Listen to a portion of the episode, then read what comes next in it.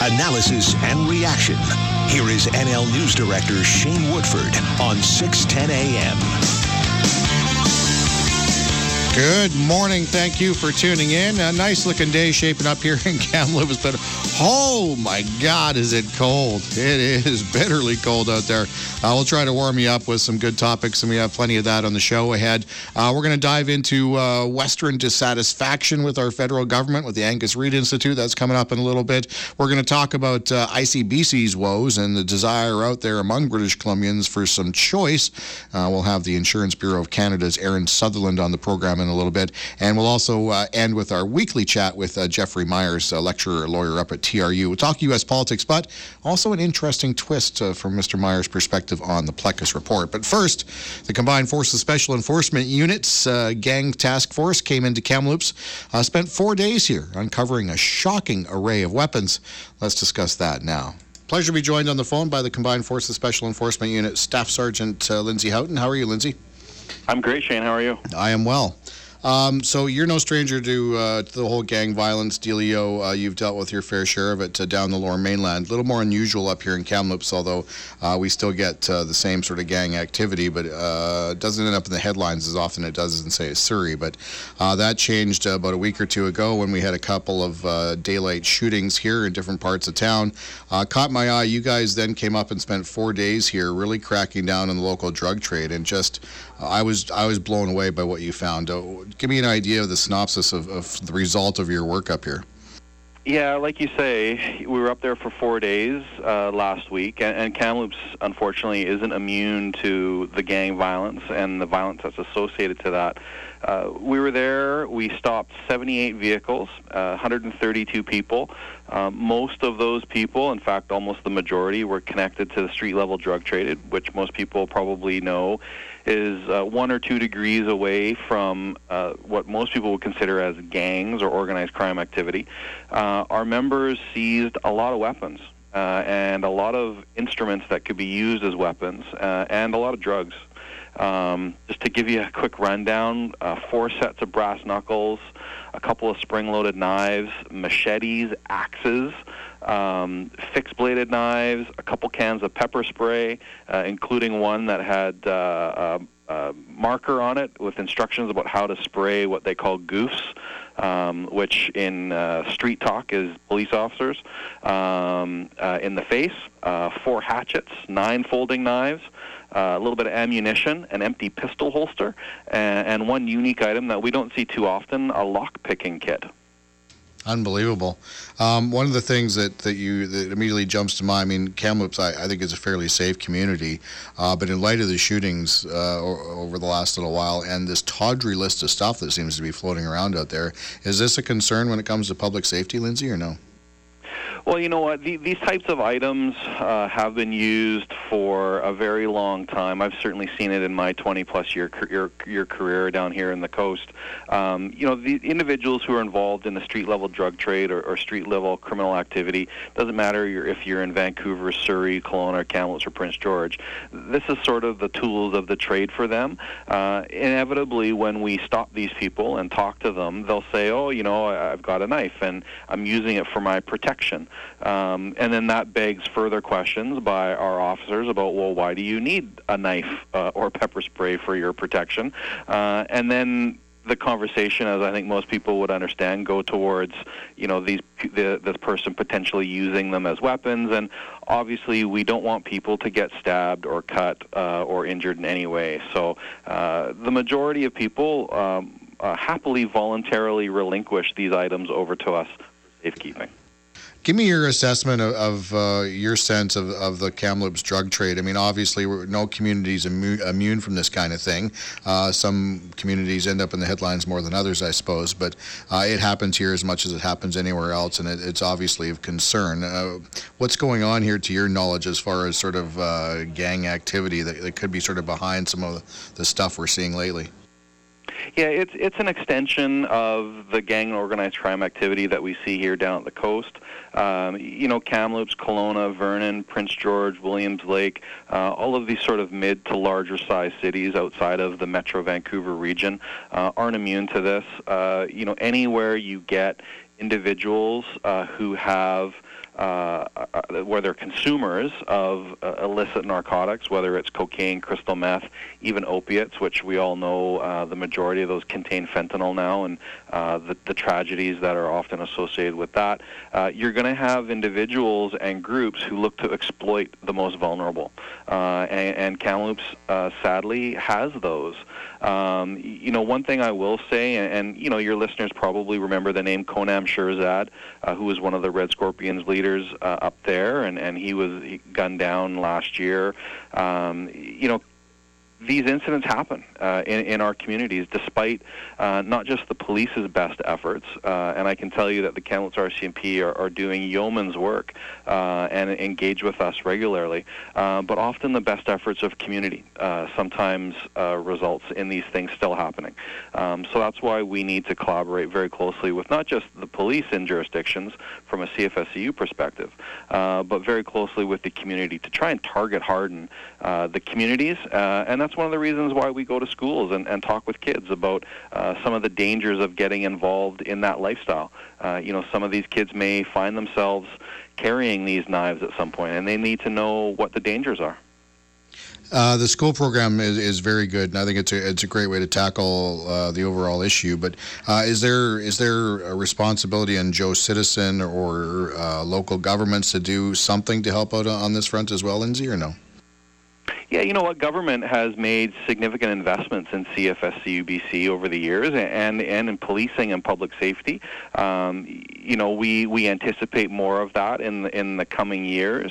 Uh, but you know, you hit you hit a nail on the head there. It's it's up to an incumbent on all of us uh, as members of the community, like the police are, uh, and like government are. Um, you know, we need to look at prevention. We need to look at early intervention uh, to stop the flow of young people getting involved in this activity and thinking it's okay to do this. Are you seeing a decrease in the amount of young people flowing into this lifestyle? Are we making an impact there or no? we are making an impact, and you know I can tell you, for, at least from CFSEU's perspective, uh, we've helped intervene uh, in over 200 individuals uh, in their in their families and in their cases, if you will, over the last couple of years through our gang intervention and exiting programming, uh, and over the last six years since we implemented the End Gang Life initiative, which many people may have heard of, um, we've been able to successfully get people out.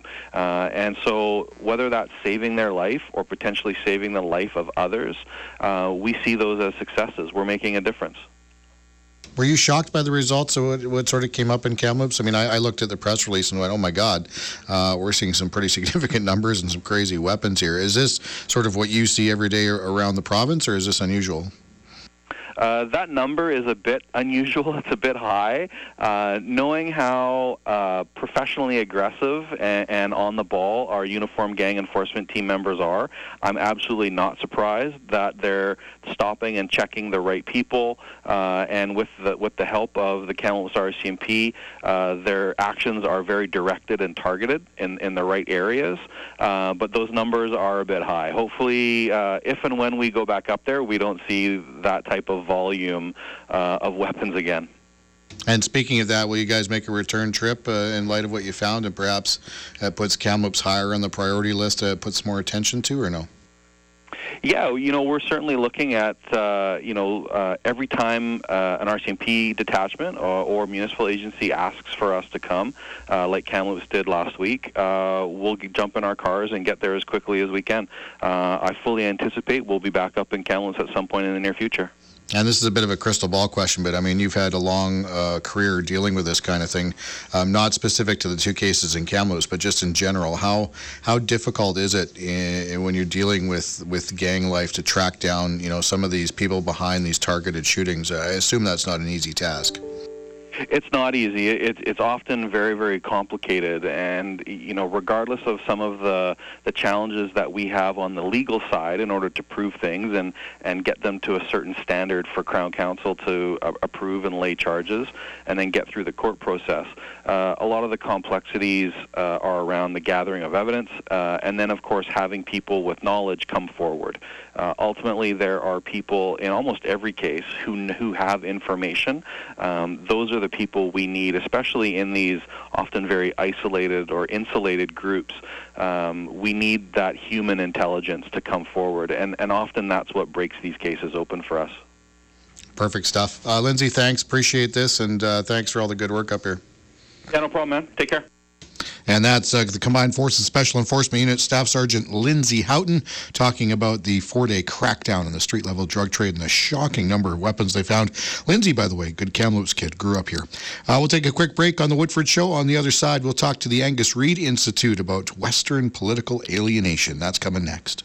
Local news now. Radio NL, 610 AM, and RadioNL.com. You're listening to Shane Woodford on Radio NL 610 AM and RadioNL.com. Welcome back to the Woodford Show. Those of you, uh, some may remember, uh, when Prime Minister Stephen Harper won and became Prime Minister for the first time in his acceptance speech, he said, The West wants in, and the West is now in. Uh, here we are, some 12, 13, 14 years later, and it looks like the West is not in. Uh, talking to uh, Ian Holliday, who's a research associate at the Angus Reid Institute about Western alienation. Ian, good morning. How are you? Good morning. I'm doing well, thanks. Good. Uh, you guys did a did a survey of Canadians, and uh, interestingly enough, uh, you put the option there of a Western Canada party, uh, and it went over surprisingly well. Uh, give me an idea, sort of the barometer of dissatisfaction out there in the four Western provinces. Sure. I mean, this is the fourth uh, installment of a big four part study on Western alienation that we've been doing. And this one looks specifically at some of the potential political consequences of feelings of, of alienation and, and frustration with Ottawa in Western Canada.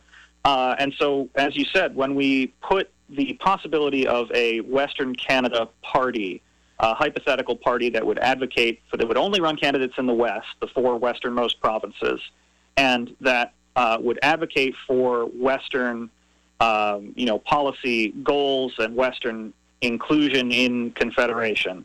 Uh, we find a surprising number of people, 35% in Western Canada, saying that they would support such a party if it were an option in an upcoming election just out of curiosity, and I don't know if you uh, if you factored this in or not, or whether you asked people about this, uh, but do you think that any of this is directly related to having a, a, Liberal Party government? Liberal Party has traditionally never done very well, sort of Manitoba West, although they had a bit of a breakthrough in BC in the last federal election. But uh, do you think that factors in the fact that a lot of Canadians in Western Canada aren't naturally sort of um, liberal leaning, more sort of right of center than left of? I think that is is certainly a part of what we're seeing in this poll. But it's worth noting that 30% of people who voted for the Liberals in Western Canada in 2015 say that they would vote for a Western Canada party if one were an option.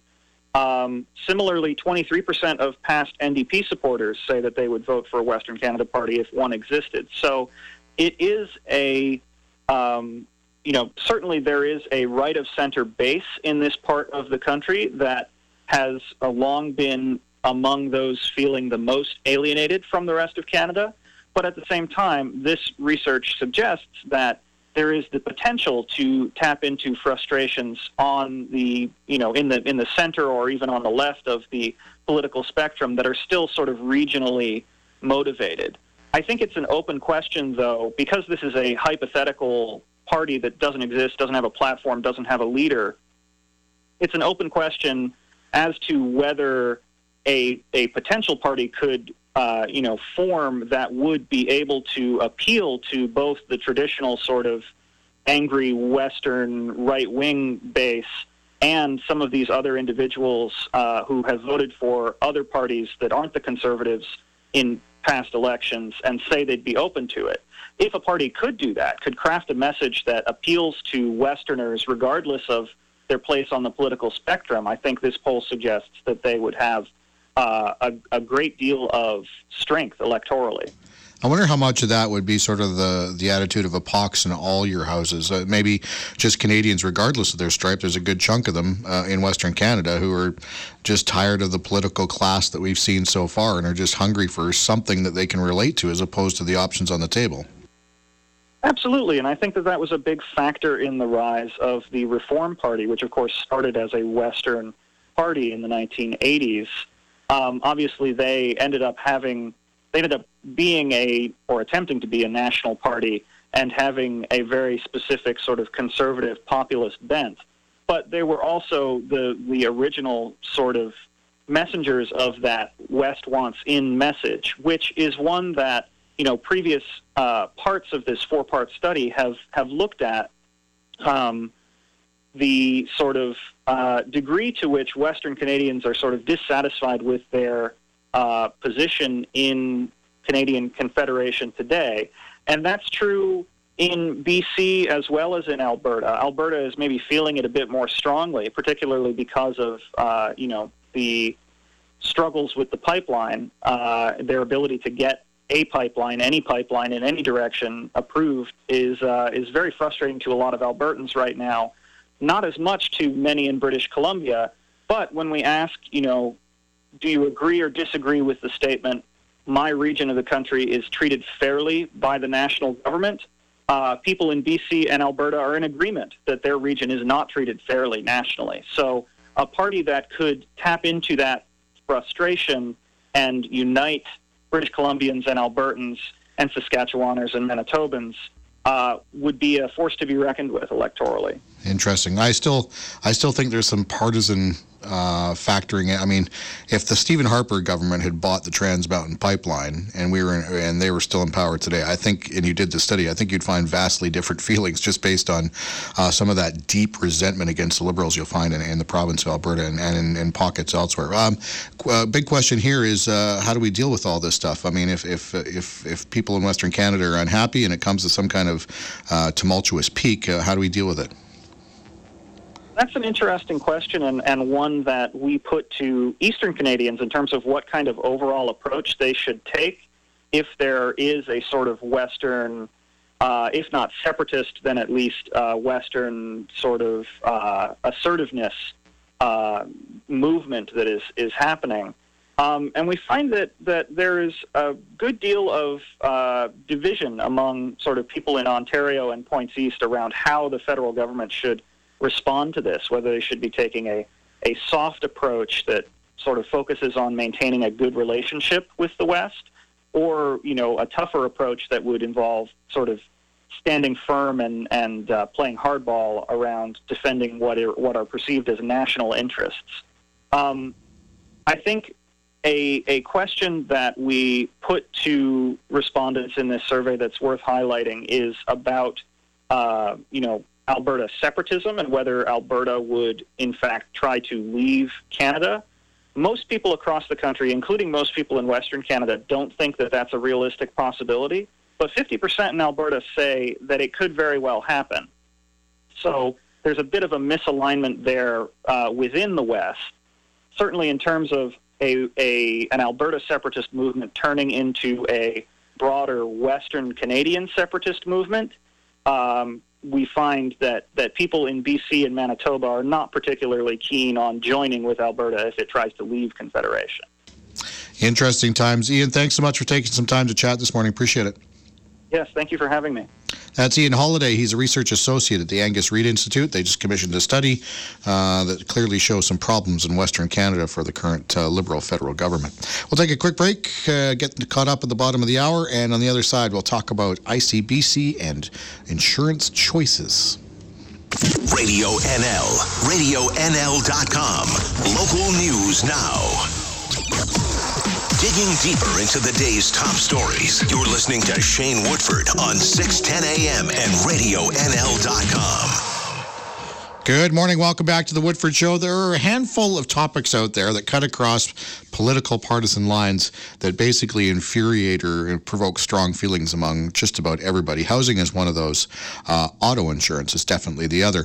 ICBC, as we know, a bit of a dumpster fire, as described by our Attorney General. We're trying to figure out how to deal with that. Uh, but it seems like people want some choices. Joining me to talk about uh, auto insurance choices, Vice President for the Insurance Bureau of Canada's Pacific Region, Aaron Sutherland. Aaron, how are you? Thanks so much for having me on today. Yeah, appreciate that. Okay, so you guys have uh, taken a bit of a barometer, a poll of your own to kind of figure out uh, what British Columbians want when it comes to auto insurance, and there seem to be some pretty strong feelings out there. Uh, what'd you find?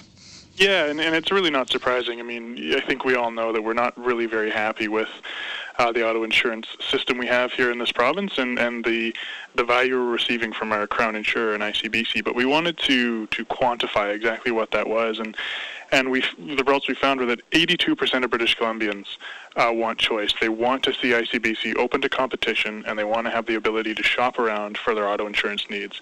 And perhaps most surprisingly, that position cuts right across party lines, as you said. It's not just BC Liberal supporters, it's not just BC Green supporters. Uh, even an overwhelming majority of NDP supporters want to see ICBC opened up. So this this isn't an ideological position. This is just a common sense, practical solution that, frankly, is is how life how auto insurance works in most other Canadian provinces today. Yeah, the uh, the province, uh, which ultimately has the, the choice to pull the trigger on, on opening it up for competition or not, uh, doesn't look like it's going to. Uh, while they describe it as a dumpster fire and certainly a, fiscal threat uh, for for British Columbians, they, they really seem intent, Aaron, on on ensuring that it works, whatever that means, within the constraints of how it's how it's structured right now. So how do you deal with that? Yeah, so you know we've heard from government they're committing to committed to reforming to fixing ICBC uh, to try and get rate increases back in line with inflation, and so we're going to see a lot of changes in our auto insurance system this year. Uh, many of them good, some some of them from a, from you know the best practices from across the country. The rest of other insurers look a little bit quizzically at. But what's most important here is how do we start improving the affordability of auto insurance for drivers? And everything we've seen to date points to continued rate increases in the year ahead. Whereas we know that if we opened ICBC to competition, brought that competitive incentive, that improvement in efficiencies that can come with that, drivers could save up to $325 each and every year uh, by shopping around to find the best product at the best price. It's a it's a choice that they they they're craving, they want. You know, 82% of British Columbians want the ability to shop around, and it's frankly it's a solution that could really start to improve the affordability of a very unaffordable product that we have here in this province. We look at examples across the country, uh, and I'm of two minds when it comes to insurance. Uh, I mean, I think we pay way too much, way too much. Um, but you look at Saskatchewan, there's a public system that seems to work. There's some fairly uh, interesting rates there. Ontario, not a public system, more private than anything else, and, and they lead the, the country or the country up there at the top for insurance rates. So, looking at those two examples, how can we say that private insurance is the answer here? Well, so when you when you look at the numbers that come from the General Insurance Statistical Agency, this is the national body of regulators. Uh, the data that comes from that and from ICBC will tell you that we here in British Columbia pay more for auto insurance than anyone else in this country. Full stop. We pay just about seventeen hundred dollars on average. Uh, in Ontario, they pay fourteen fifty. Uh, and in Saskatchewan, they pay much, much less. Now, we don't usually compare BC to places like Saskatchewan, Manitoba, and Quebec because their systems are just so different. Uh, in in those provinces, you can't sue for pain and suffering, for example. But even where we see you know systems like that, in Quebec, it's actually the private sector that insures your vehicle, and Quebec has the lowest auto insurance premiums in this country. So, you know, this really should be about what are best practices here uh, what can BC learn from other provinces, and really how do we make sure we're getting the most value for our auto insurance dollar? And one of the best ways we can ensure that we're getting that is by giving people choice. So if they don't like the price they're paying, they don't like the product they're getting, they can take their business elsewhere and find something cheaper. You can't do that under a monopoly, uh, but if you opened ICBC up to competition and choice, you could. How would you open up to competition and choice? Would you scrap it entirely and just open it up to uh, insurance companies A, B, C, and D? Or would you just open up the basics so that ICBC competes with whomever else? How would you go about that? Well, you know, it's a really good question. There's been a variety of ideas floated. Um, when we, in our polling, we heard that British Columbians actually quite like the idea of turning ICBC into a co-op, uh, making it owned by drivers, getting it out, pulling it out from under uh, under government uh, and then opening it to competition. So you don't have to see ICBC disappear entirely. Uh, but you do have to open it up, give drivers that choice. If they like ICBC, they like what they're getting, then they could stick with it. If they don't, they could take their business elsewhere. And again, it's it's that competitive incentive that that would bring that would really force and ensure that ICBC was operating as efficiently as it could be to again deliver the best bang for our buck here in this province because unfortunately that's just not what we're seeing today. It's interesting. Uh, BC is one of the only provinces in the country that doesn't go the no fault route, but there seemed to be very little appetite for that in your survey of British Columbians. Yeah, so that's another thing that said loud and clear. While there is some support, uh, actually quite a bit of support for um, you know limits on payments for minor injuries, a little over 70% of British Columbians like that idea, and we're going to see see that uh, come into effect this April. When you think about going further than that, you know, eliminating the right to sue, that is something that British Columbians don't favor. Only 10% of respondents said that they would they would strongly support moving in that direction. Um, so, with that in mind, if we're not looking at a no-fault system, again, similar to Saskatchewan or Manitoba or Quebec, um, if if we're not looking at that, then really, you know, a solution that's staring us right in the face, that is how it's done in again virtually every jurisdiction in North America, uh, and virtually every other aspect of our life, is okay. Let's see if someone else can deliver this product more efficiently, more cost effectively, uh, and again, deliver more value for British Columbians until we see if someone else can do things differently, we're likely going to continue to see rate increases year after year after year. Yeah, and I struggle with that because I think, and I think your your poll reflects pretty accurately a sense of dissatisfaction uh, with what we pay in auto insurance. I just, I mean, it's probably a no-brainer question, but um, if we keep seeing rate increases as we are going to see for the near future, do you think people are just going to get more and more infuriated with this situation? Well, when we when we think about polling, uh, similar polling that was done a little over a year ago, uh, support for competition was 78 percent, uh, just under. So it's it's gone up about five percent in the last year. Uh, if it can, if we continue to see these rate increases, if IC continu- ICBC continues to lose potentially billions of dollars each and every year and cost taxpayers, uh, and prevents, you know, uh, provincial investment in other areas. At what point are we going to say enough is enough? We need to look for other solutions. We need to look at best practices across this country. And again, we need to see if someone else can deliver this more effectively, more efficiently, and more affordably uh, than what we're seeing here in BC. What is it about ICBC that, that has governments digging in their heels? Because I find it interesting that uh, obviously we have a current NDP government, uh, more left of center than anything, but uh, the BC Liberals are in power for 16 years, more right of center, uh, and had the power to pull the trigger to, to, open it up to competition, but they seem to uh, be as entrenched against doing that as the NDP government is. So why why do these different sort of politically footed parties get so set on this model? Well, you know, certainly change. Uh, this would be a, a, very big change for British Columbians. Uh, this would bring us in line with, again, most of the rest of this country and virtually all of North America. Um, but change is always difficult, and so, you know, perhaps there simply hasn't been the public voice calling for this. Uh, that is changing greatly now, and it's pretty clear an overwhelming majority of British Columbians want to see ICBC opened up. They want to see competition. Uh, and when we look regionally, and you know, you look at folks in the interior, uh, over 90% uh, of, of listeners in your area, they want to see competition. That's what our, our polling has, has told us. So, again, no matter where you look in the province, no matter which party you're affiliated with, they want you know, drivers here in BC want to see ICBC opened up, uh, and really we're just looking at you know the political leaders in this province to see who's going to commit to doing this. Aaron, a pleasure. Thank you, sir. Thanks so much for having me. Aaron Sutherland, Vice President for the Insurance Bureau of Canada's Pacific Region, talking about uh, people out there are sick and tired of paying out the nose for ICBC rates and they want to see some competition. But again, that is a tough nut to crack. The BC Liberals certainly didn't do it. The NDP government doesn't look like they want to either. We'll take a quick break here on the Woodford Show. On the other side, we'll do our weekly touch base with uh, Jeffrey Myers up at TRU to talk U.S. politics, but also something very interesting from Jeff on the Plecas report. That'll happen right after this. Local news now. Radio NL, 610 AM, and RadioNL.com. The voice of your community. You're listening to Shane Woodford on 610 AM and RadioNL.com. Good morning, and always a good uh, touch base with uh, Jeffrey Myers, who's a lawyer and lecturer up at Thompson Rivers University to talk American politics. Although we're going to have a bit of a twist this morning, but uh, good morning, Jeff. How are you? Good morning. Nice to speak with you, Shane. Yeah, nice to speak with you as well. Uh, like I said, we usually talk American politics, and we certainly will uh, again. But uh, I wanted to start off with something with you that uh, you, and I were talking about off air that I found rather intriguing. Uh, the Plecas report, uh, which is Speaker Darryl Plecas issued that 76 page report a week or two ago, that's caused a bit of a bombshell throughout the province, a story that's very much still ongoing. But I was very intrigued to, to hear that you're actually using that report in a classroom setting at TRU. What, what, give me an idea what's going on there.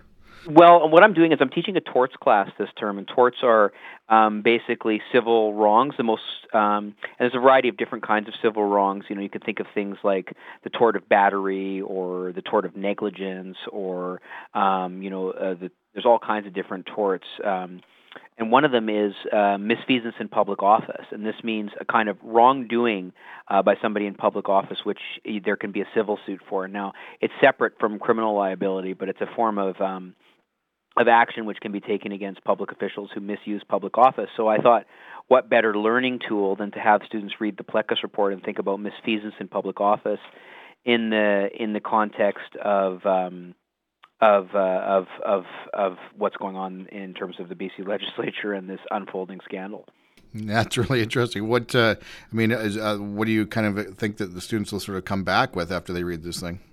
Well, I mean, I think it's look. I think it's pretty. It's pretty alarming to see what exact it, one. The the thing. It's a very compelling read. I've read it myself.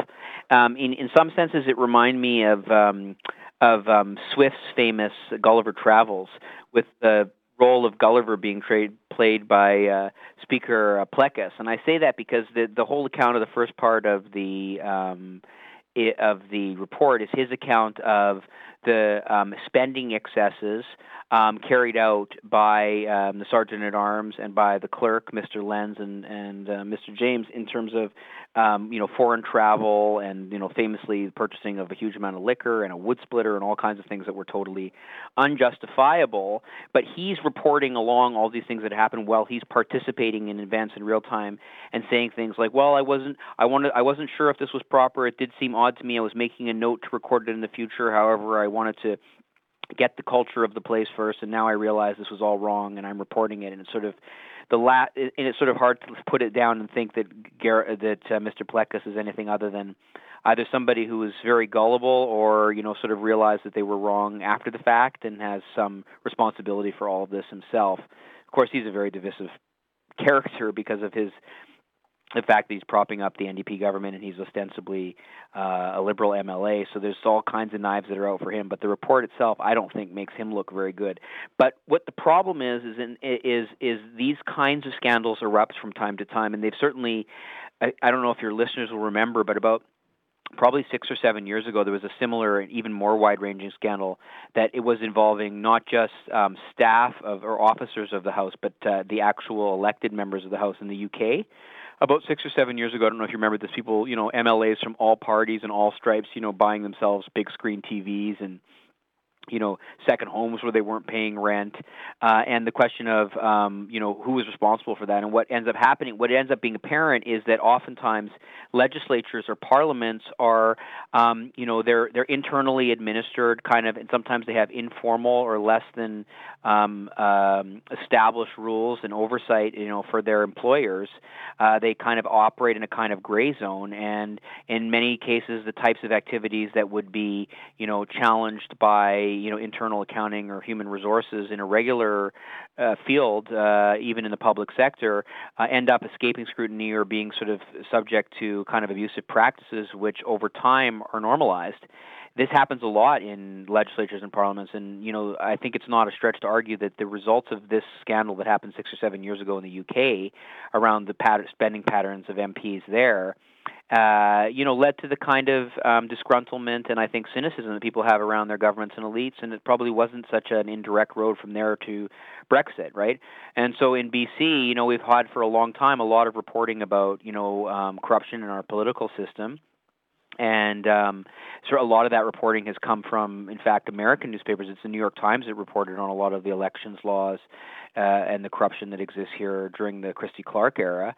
Um, but now we see this kind of hangover effect that's being exposed in the context of these high-ranking officers of the House who aren't accountable to the electorate but should be accountable to the House. And um, what's being revealed is is that the oversight isn't as strict or as transparent as it ought to be. Again, MLA spending is online, so people can take a look at it, and that's a good thing. But these officers of the House appear to be, you know, sort of um, personally gaining from their roles, and uh, those expenses have not been scrutinized to date. So there's obviously an RCMP investigation going on. There's possible possibilities of fraud. Uh, there's a, and there's a, a, possibility of a lot of other kinds of serious uh, wrongdoing going on. So I mean, the lesson I think I take with my students, you know, when I make this point, whether it's in a public law context, which I'm not teaching this year, or whether it's in a tort law context that I am teaching this year, is that, you know, we have very stereotypical ideas about our own society and our own form of government as being, you know, um, free from corruption and on the up and up and clear and transparent and an exemplar to the world.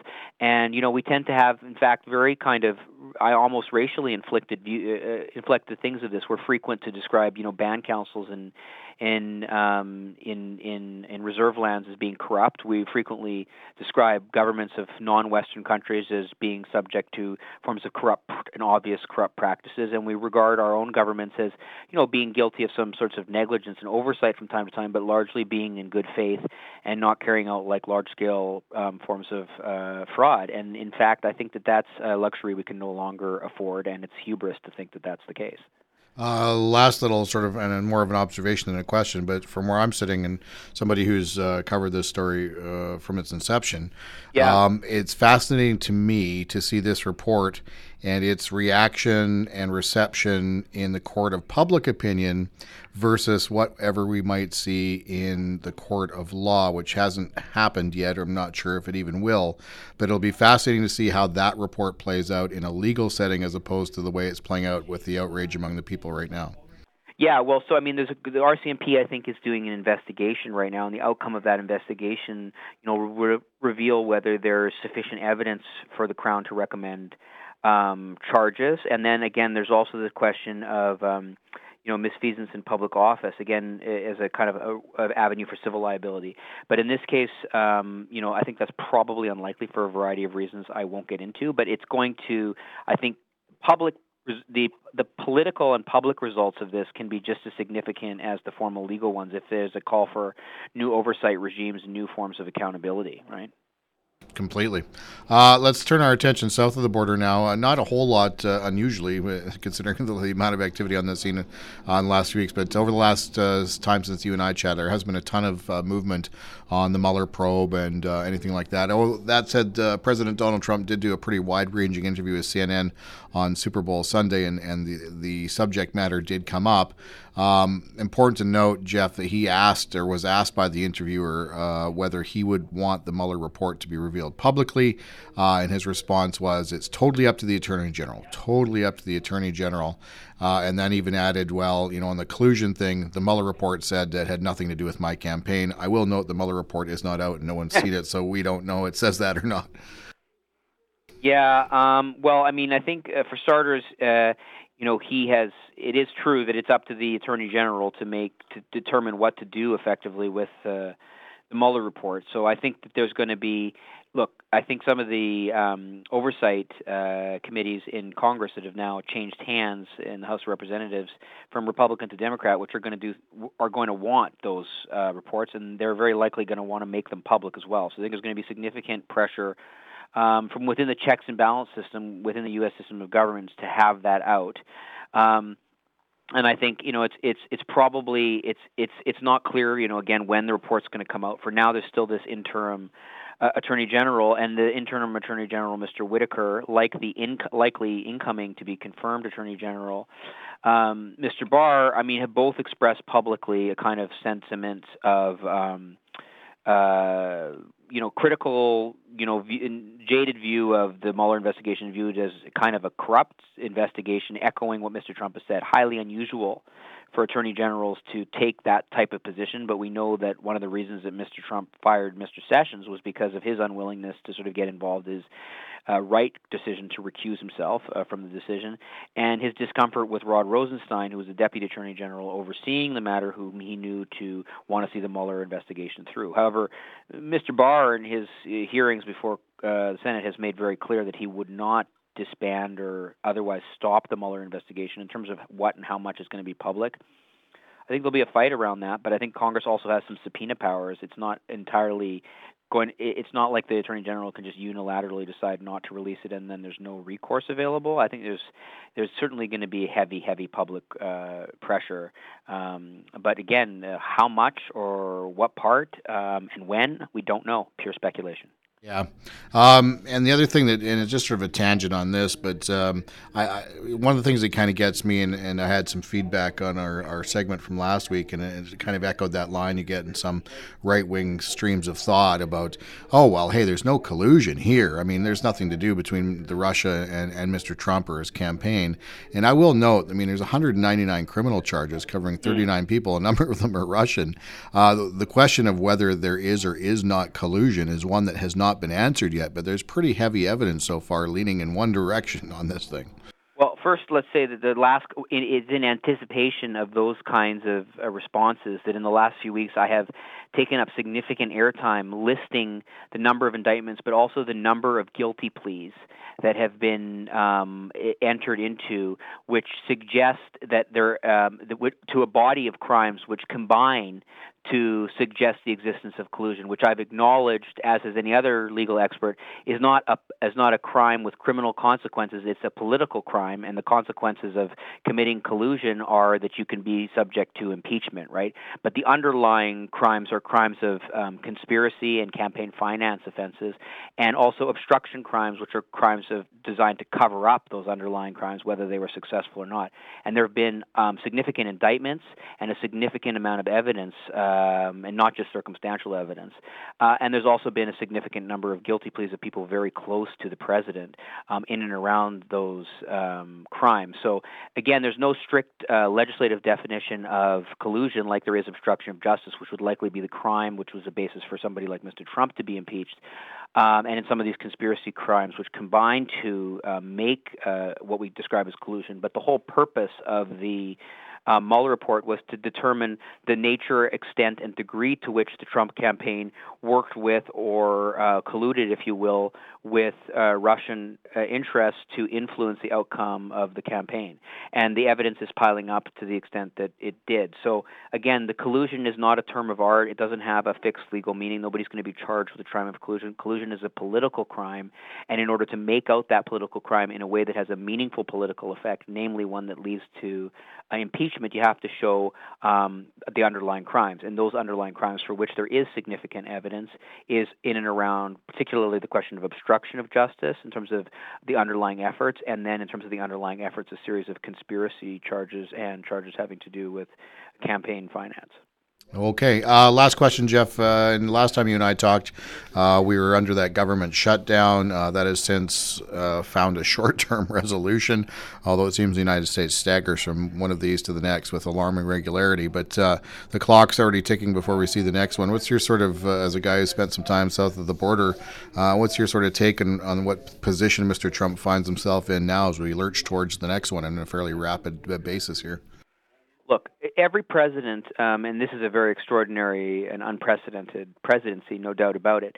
But every president, it's very common for presidents in their after in midway through their first term in office to have what remember pre- pre- President Obama called the shellacking, whereby they basically lose control of uh, one of the houses uh, and the, you get a divided government, and then it becomes much less smooth sailing for that president going forward for the rest of his administration. Again, we saw this in with the Bush administration, Clinton administration, Obama administration. It's the character of our of our modern political system is that you know basically a president try, should try to get done what they can it, when they're at the um, the zenith of their power, usually where they maybe have other branches of government in the first and second year of their presidency, and then after that they start to get significantly reined in. So what they can do is limited because nobody will pass their legislation, or they're constantly being investigated, and that's what's happening um, with Mr. Trump here. Um, so and the tool that presidents use, the nuclear bomb, as it were, is the kind of threat of a shutdown, and Congress can use that as well to create a kind of incentive because nobody wins over the longer term in those things. What, but what I think we're seeing seeing now is we're seeing what the weakened um, President Trump looks like a president who's going to be up for reelection in two years if he doesn't get impeached uh, before then.